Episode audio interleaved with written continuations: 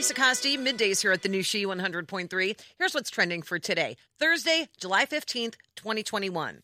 What's up with Chip Gaines' hair? Home design pros Chip and Joanna Gaines celebrated the launch of their new Magnolia Network on the Today Show this morning. And Chip showed off his shoulder length hair. He says, Nobody can agree on anything. You're either in this camp or you're in this camp. Twitter is very similar in that regard with my hair. You either love this do or you hate it. Really, the only vote that counts is his wife, Joanna. She says, It's grown on me. She thinks she's going to miss it. Chip will be shaving his head in the name of charity. It is a gesture he has done before. Back in 2017, he cut off all his locks to benefit St. Jude Children's Research Hospital in Memphis. The Coca Cola Company is reformulating one of its beverages to refresh its taste and packaging. They've announced plans to replace the existing recipe for Coca Cola Zero Sugar with a quote, more delicious and refreshing version. It's already debuted in Europe and Latin America. It will arrive in select markets this month, and then a complete nationwide rollout is expected by September. And while some people consider it a fantastic Christmas movie, it actually came out on July 15th.